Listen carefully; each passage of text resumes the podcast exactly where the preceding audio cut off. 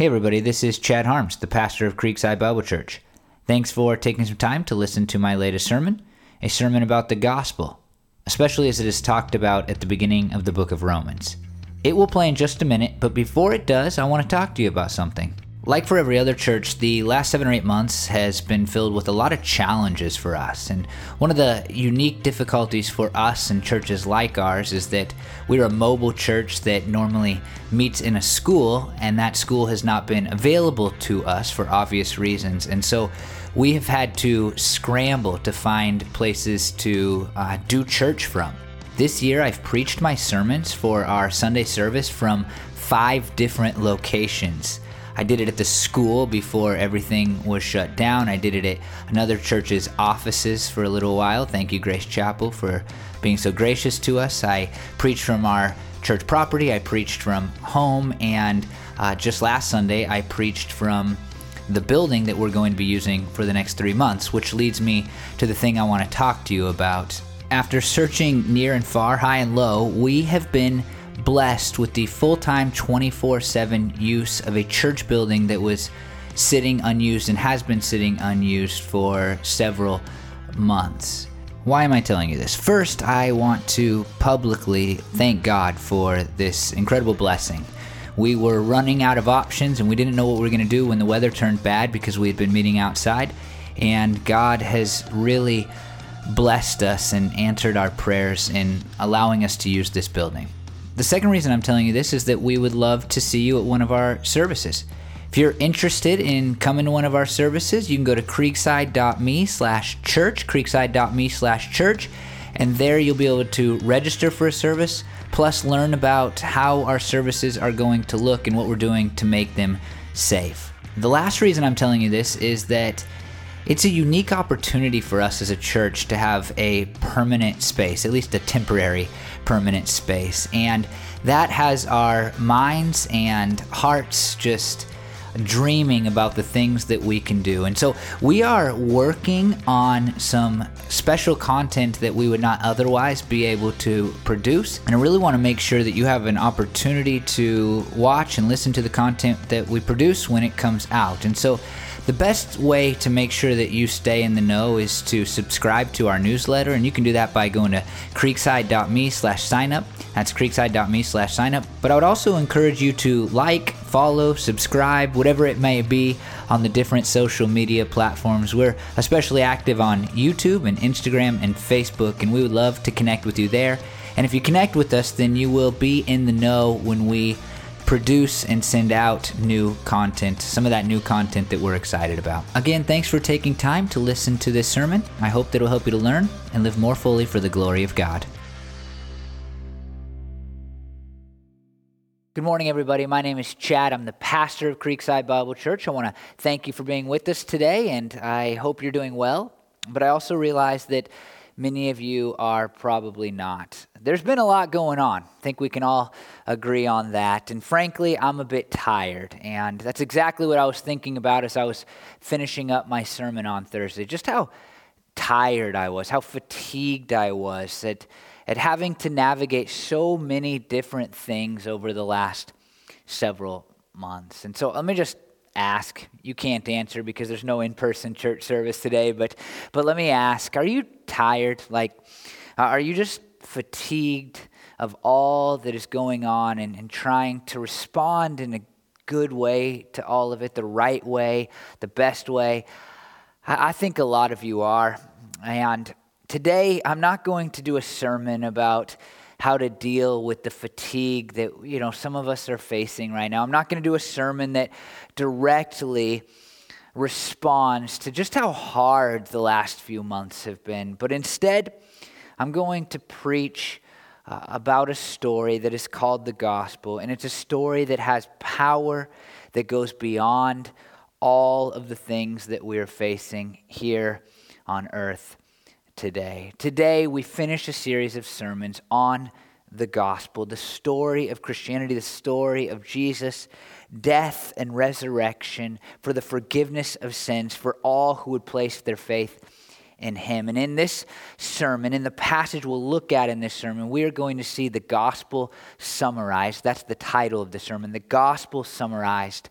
And it is one of the most beautiful paragraphs that the world has ever known. And I didn't make that up. That wasn't my idea that it's one of the most beautiful paragraphs the world has ever known. A man named Leon Morris, who writes commentaries on the Bible, said that. And I think he is right. And, and I hope as, as we examine the paragraph that we'll see at the end of the sermon today, I hope, my hope is that, that maybe just for a minute we would take our eyes off of all of the struggles that we are dealing with and, and you know, at least for a moment, we would just you know, maybe for the first time realize, or maybe we would remember how incredibly great the gospel is. But we're not going to get to that paragraph right at first. Instead, we're going to begin in Romans 3 1 and 2. And it says, What advantage then is there to being a Jew, or what value is there in circumcision? Much in every way. First of all, the Jews have been entrusted with the very words of God. And so, Paul, if you have been in this series, you know this. If you haven't been with us as I've preached through the beginning of Romans, then you don't know this. But Paul has just explained that Jews and Gentiles are alike in that there is no excuse for any person on earth to not embrace the gospel because all people, whether they have the law like the Jews did or they don't have the law like the Gentiles, all people are sinners who are in need of a Savior. And so the Jewish people with the law and their symbol of circumcision, which uniquely expressed their special relationship with God, they still need a Savior. And all the people who aren't Jewish, who are outside of the law, who don't have the sign of circumcision, they still need a Savior. And so Paul, he like answers a question that he can hear from his fellow Jewish people. It's like this if all this is true, then what advantage is there to being a Jew? I mean, what advantage do we have at all? And, and Paul basically answers there is a great advantage in being Jewish. And, and he's not really going to explain exactly what those advantages are until all the way in Romans 9, 4, and 5, where it says, Theirs is the adoption to sonship, theirs the divine glory, the covenants, the receiving of the law, the temple worship, and the promises. Theirs are the patriarchs, and from them is traced the human ancestry of the Messiah, who is God over all, forever praised. Amen. So, way later in this letter, Paul explains the advantages of being Jewish. And we'll talk about that when we get to that section in our study through the book of Romans. But here he just mentions one of them. The Jewish people have the oracles of God. The Word of God, probably referring, most likely referring to the Old Testament. And Paul, at the end of our passage of scripture today is going to say, hey, the Old Testament, the law and the prophets, they point to your need for Jesus. And so this Jewish people is a big advantage for you that you have the words of God that point you to Jesus. Now, here's the next question for Paul Does this Jewish advantage mean that God is unfair or unrighteous in punishing them. And that is exactly what he responds to in Romans 3 3 through 8. Now, I mentioned that Leon Morris says that, that the paragraph that we'll look at at the end of our section is one of the most beautiful and important paragraphs that has ever been written in the history of our world. Uh, but nobody says that, I don't think, about Romans 3 3 through 8. It is confusing, it's difficult. And so I'm going to read it to you, and, and maybe you can try to stay with me and decipher what exactly is Paul getting at here. Uh, but then I'll explain kind of the overall point for us in just a little bit. Here's what Paul writes next What if some were unfaithful? Will their, un- will their unfaithfulness nullify God's faithfulness? Not at all. Let God be true and every human being a liar, as it is written, so that you may be proved right when you speak and prevail when you judge. But if our unrighteousness brings out God's righteousness more clearly, what shall we say? That God is unjust in bringing his wrath on us? I'm using a human argument. Certainly not. If that were so, how could God judge the world? Someone might argue if my falsehood enhances God's truthfulness and so increases his glory, why am I condemned as a sinner? Why not say, as some slanderously claim that we say, let us do evil that good may result? Their condemnation is just. Now, if you're like me and you, you read those words, you're like, huh? What? How does this connect to, you know, the, the special place of the Jews? And, and, and you know, if, as we as we read on later, you'll be like, how does it, you know, how does it connect with all of that? But uh, you're not alone if you feel that. I'm not alone because this paragraph seems to frustrate uh, biblical scholars and academic theologians.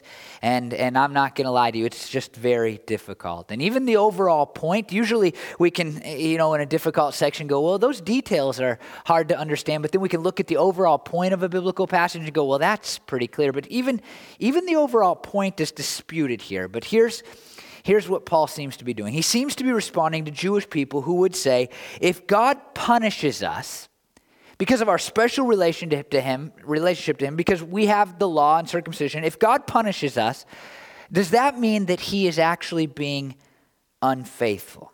You see, Jewish people had this covenant relationship with God. It goes all the way back to nearly the beginning of the Bible when you read a story of a man named Abraham, and, and God promised Abraham that he'd be the father of many nations. And, and so that covenant kind of begins with Abraham. It continues in his lineage through a man named Jacob, who was later named Israel, which is where the Israelites get their name.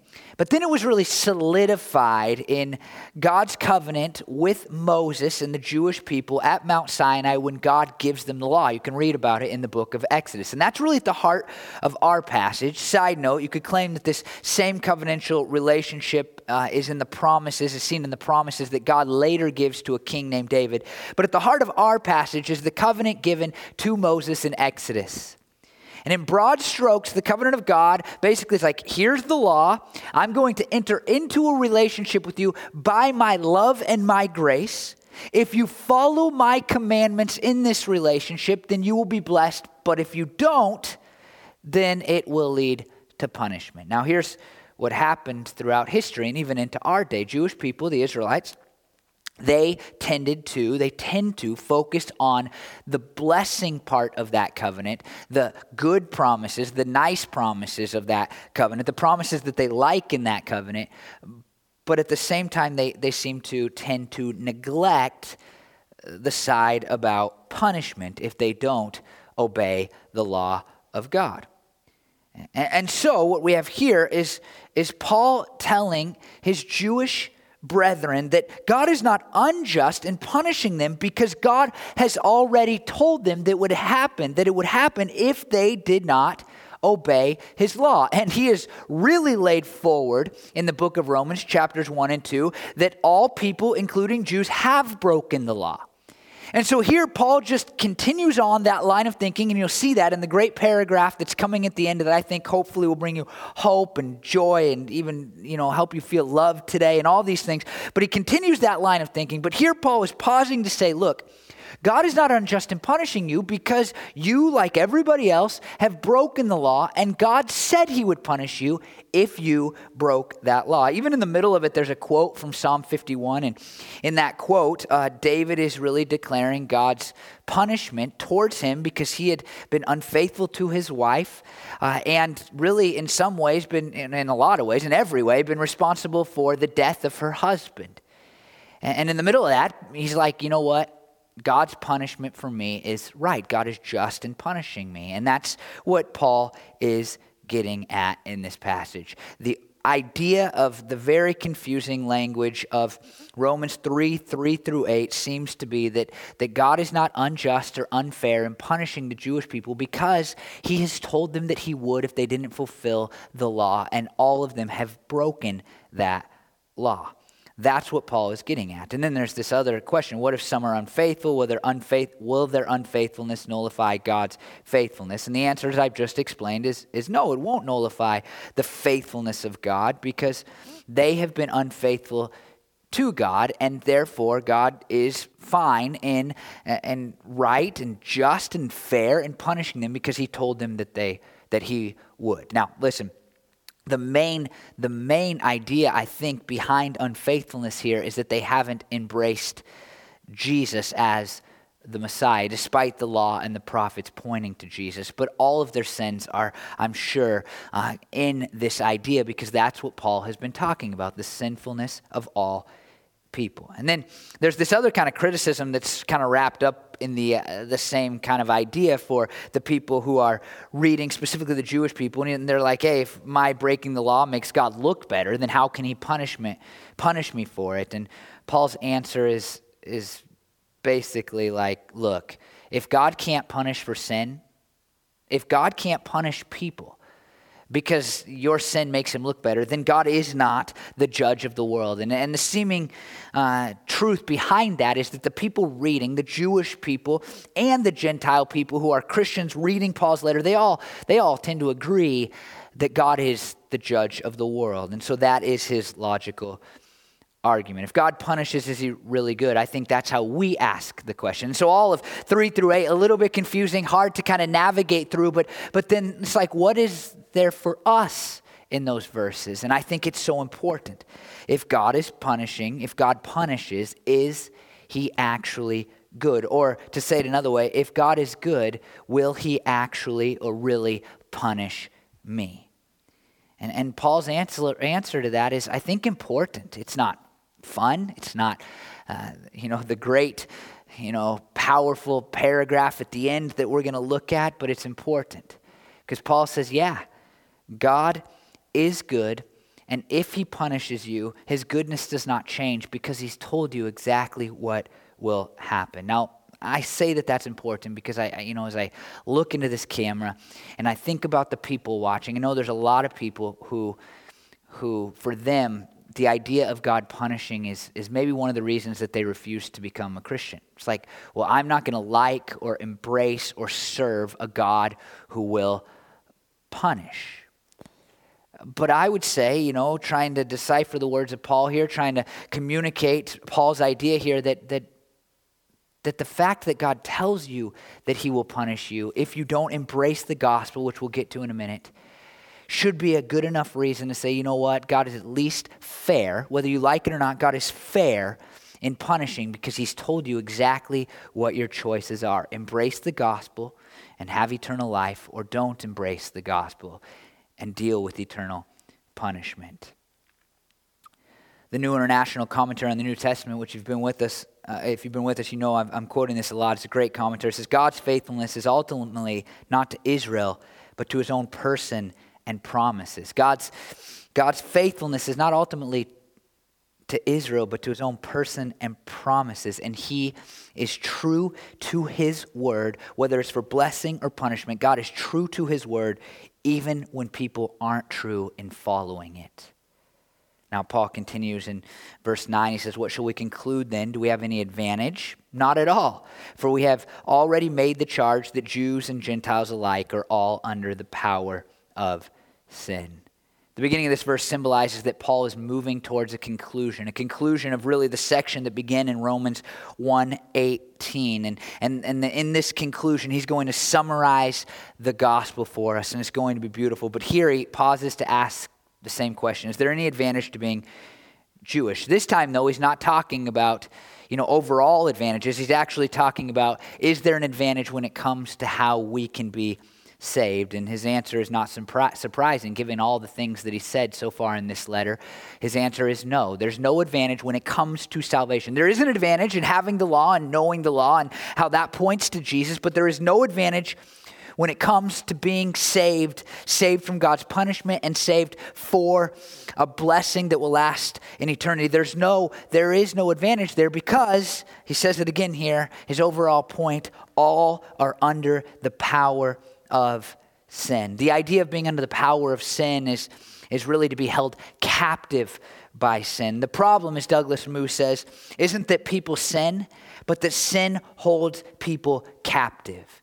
Sin holds people captive. All people are captive to sin apart from Jesus.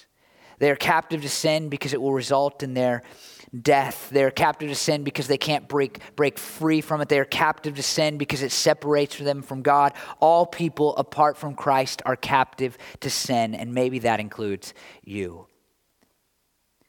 And Paul continues in verses 10 through 17. As it is written, he comes back to this idea as it is written, there is no one righteous, not even one. He's quoting scripture here. He's going to quote a bunch of scriptures for us in order to prove his point that all people are under the power of sin. As it is written, there is no one righteous, not even one.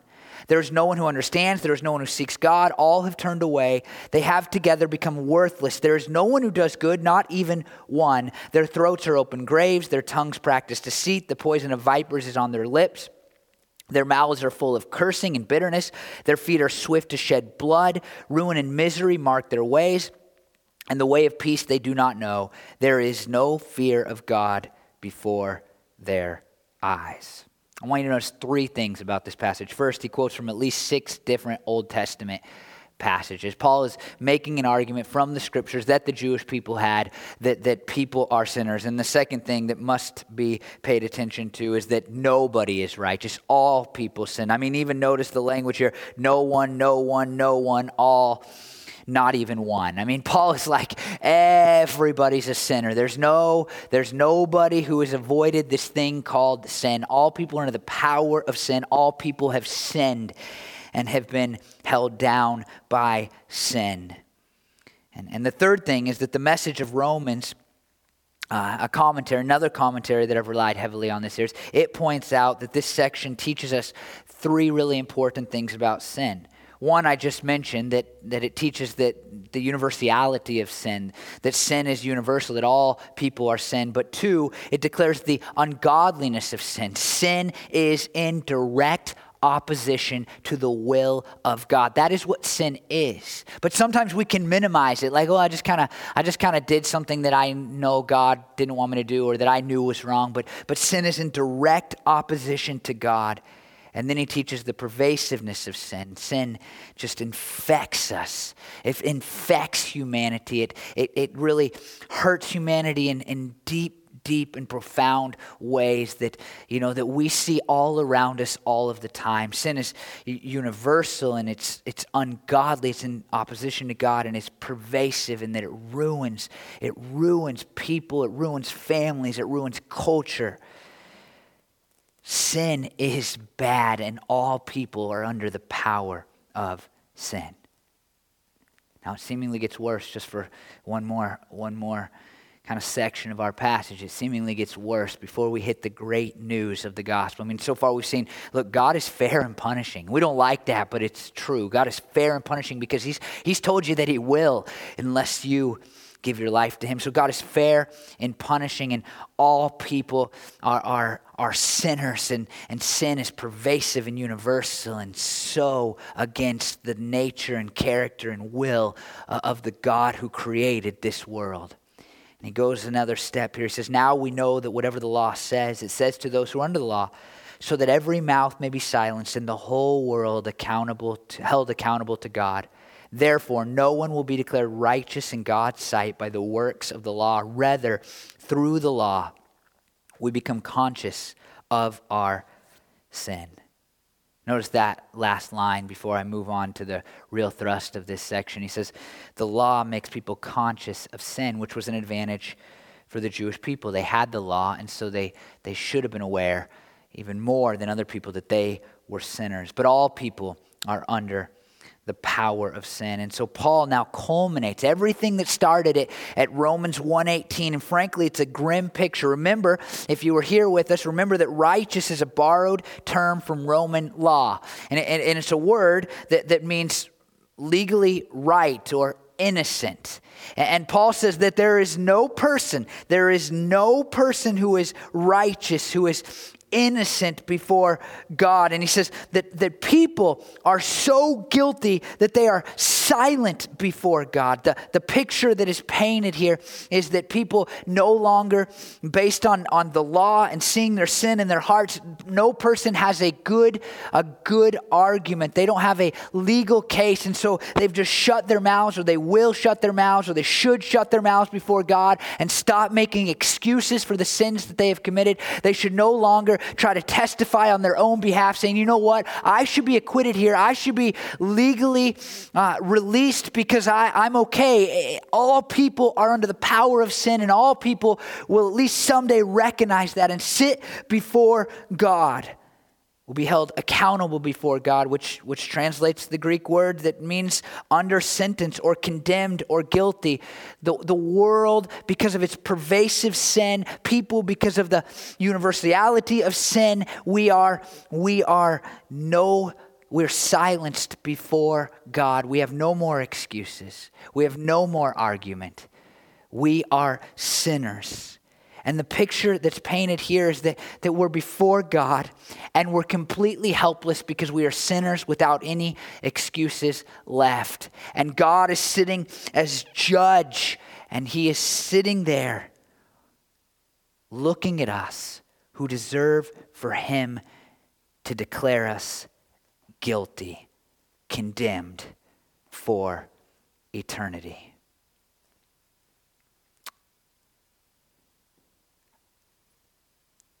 That's a big idea.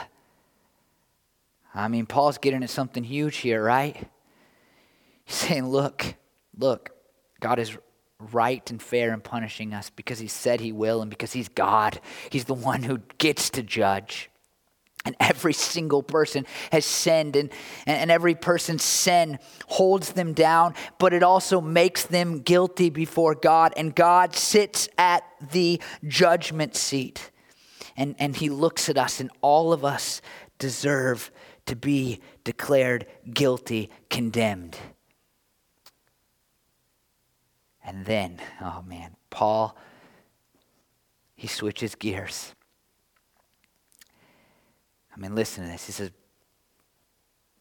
But now, but now, apart from the law, the righteousness of God has been made known, to which the law and the prophets testify. This righteousness is given through faith in Jesus Christ to all who believe.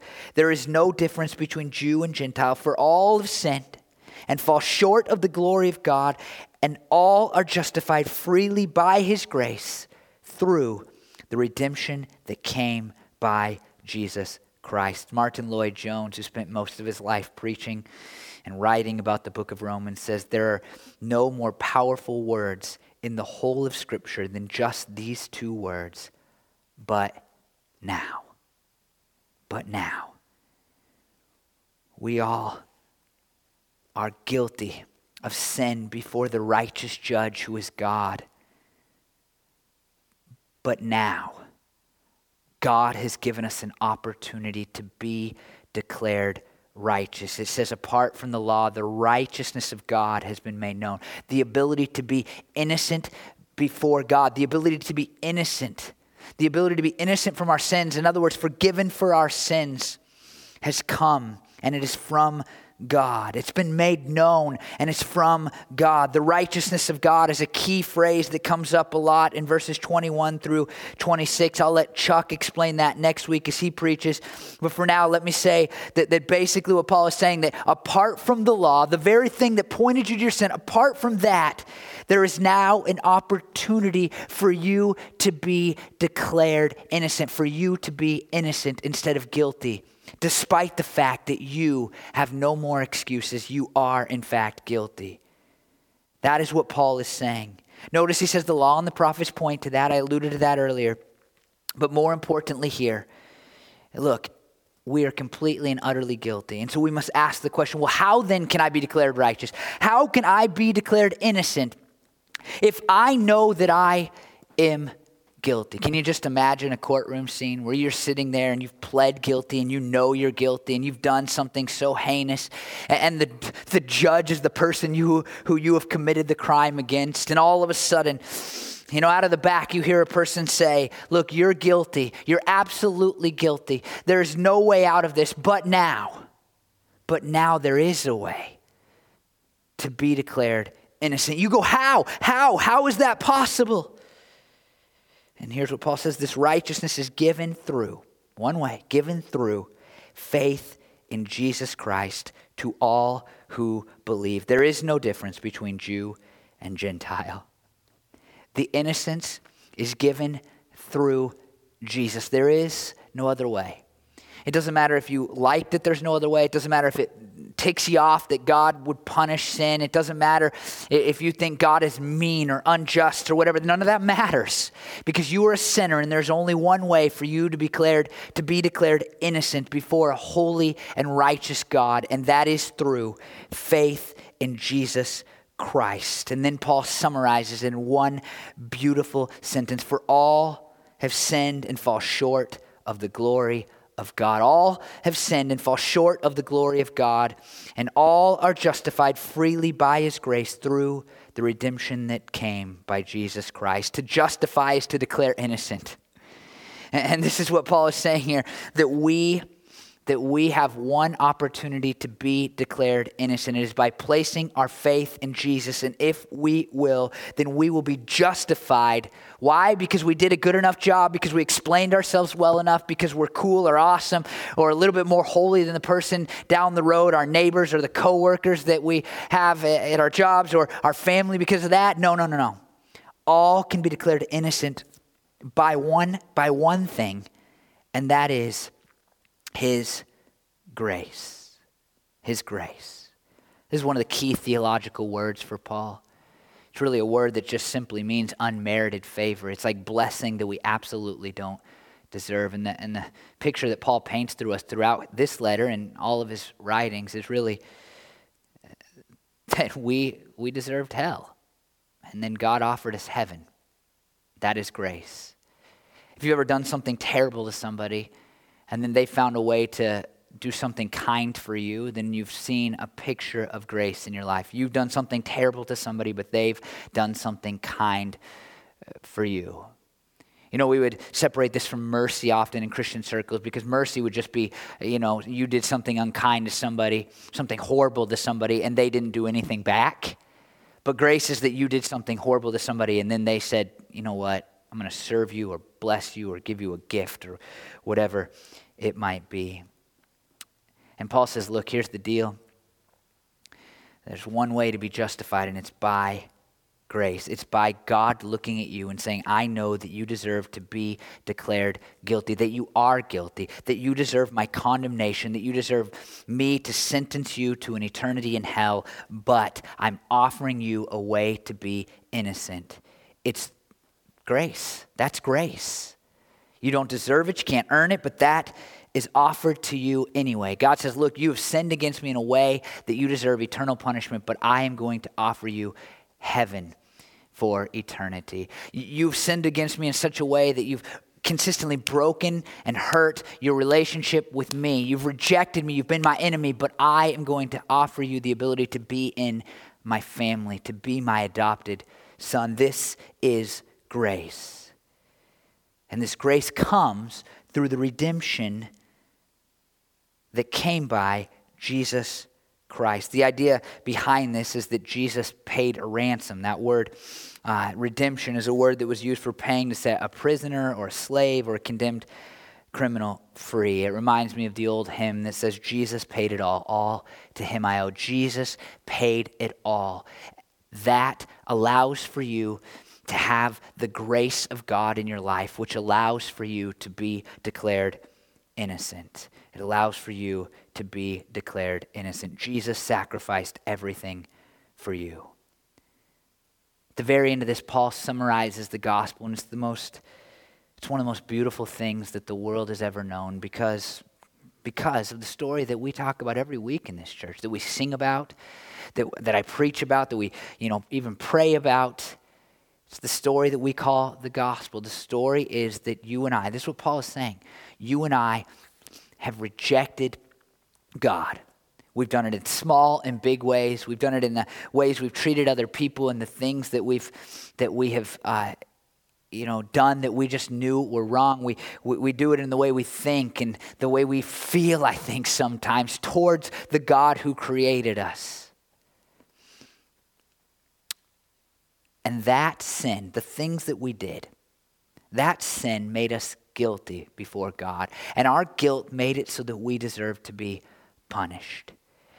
There is no excuse. There's no way around it. There is no testimony of another person who can say, yeah, they're pretty good that is going to make it so that we are innocent. But God.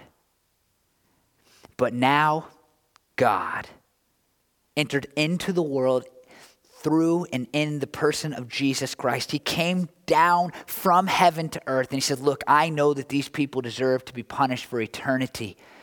But instead of that, I am going to pay the price of their punishment. And so Jesus came to earth. He lived a sinless, perfect life. He never did all these things that Paul talked about. The power of sin never reigned over him, unlike all of us. And at the end of that life, he willingly chose to go to a cross. And here's what we sometimes forget as he was arrested and beaten and tortured and mocked and nailed to a cross. The most important thing about all of that was not that he was in, in physical agony, but that upon him on that cross, God laid the iniquities of us all. God put the sin of all of us onto Jesus. He paid for our sin. He died on that cross, he was buried, and then he rose again. And God, through people like Paul, said to you and me and every other person who has ever lived since then here's the deal. You are guilty, but you can be declared innocent if you will place your faith in Jesus and the work that he did on that cross. If you'll do that, my grace will be poured out upon you. And you will be innocent in my sight, despite the fact that you have done nothing to earn it. I don't know where that, that idea lands today for you. But I'm going to trust that some of you out there are not Christians. Maybe you check the box Christian uh, when they come around and do the census every few years or whatever, but, but you truly haven't placed your faith, your hope, your belief in Jesus for the forgiveness of your sins. And today, as you read the gospel summarized, as you see and hear the gospel summarized, I hope that you will recognize that you are standing before the judge and you have no excuses, and your only hope is to say, Jesus, I believe that you died for my sins. I will give you my life. Please let the grace of the cross be poured out onto me so that I can be declared innocent and become the child of God who gets to look forward to heaven and who feels all of the benefits of that now the peace, the hope, the love, the joy. Become a Christian today because there's no other hope for you.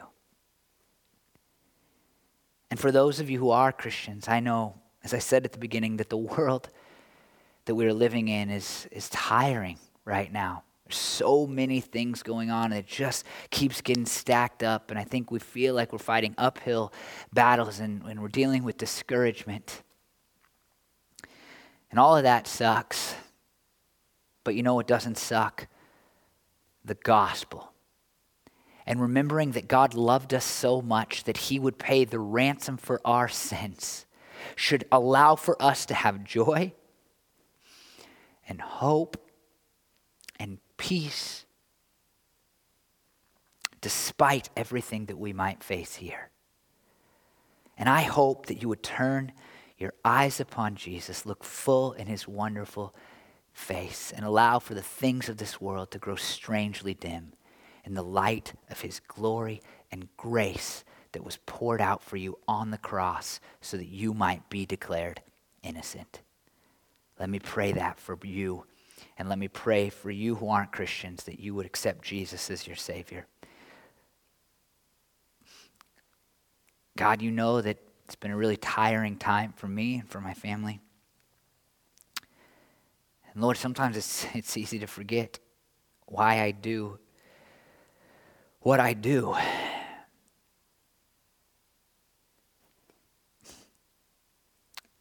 And Lord, it's all because at some point in my life, you showed me my guilt.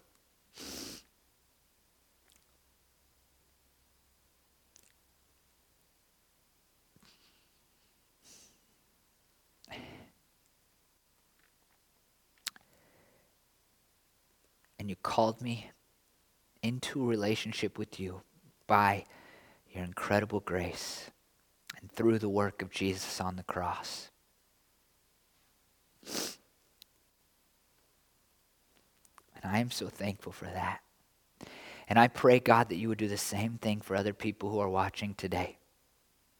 Lord, for those who aren't Christians, I pray that you would whisper into their ears, You are a sinner who is guilty, but I have offered you salvation by my grace. And I pray, God, that they would accept that gift, that they would bow their heads before you, and they would declare themselves sinners, but they would also declare their belief in you to save them from their sins, and they would give their lives to you, God, today, their life to you today, God. And for my fellow Christians, God, I pray that you would remind them, remind them of how incredible your grace truly is. Lord, we can we can leave our first love. We can go through the motions. We can act like Christians and live like Christians and sometimes forget how incredibly great the gospel is. But I pray that you would remind us, Lord. Remind us, God. Pray these things because of your grace. And in your name, Jesus. Amen.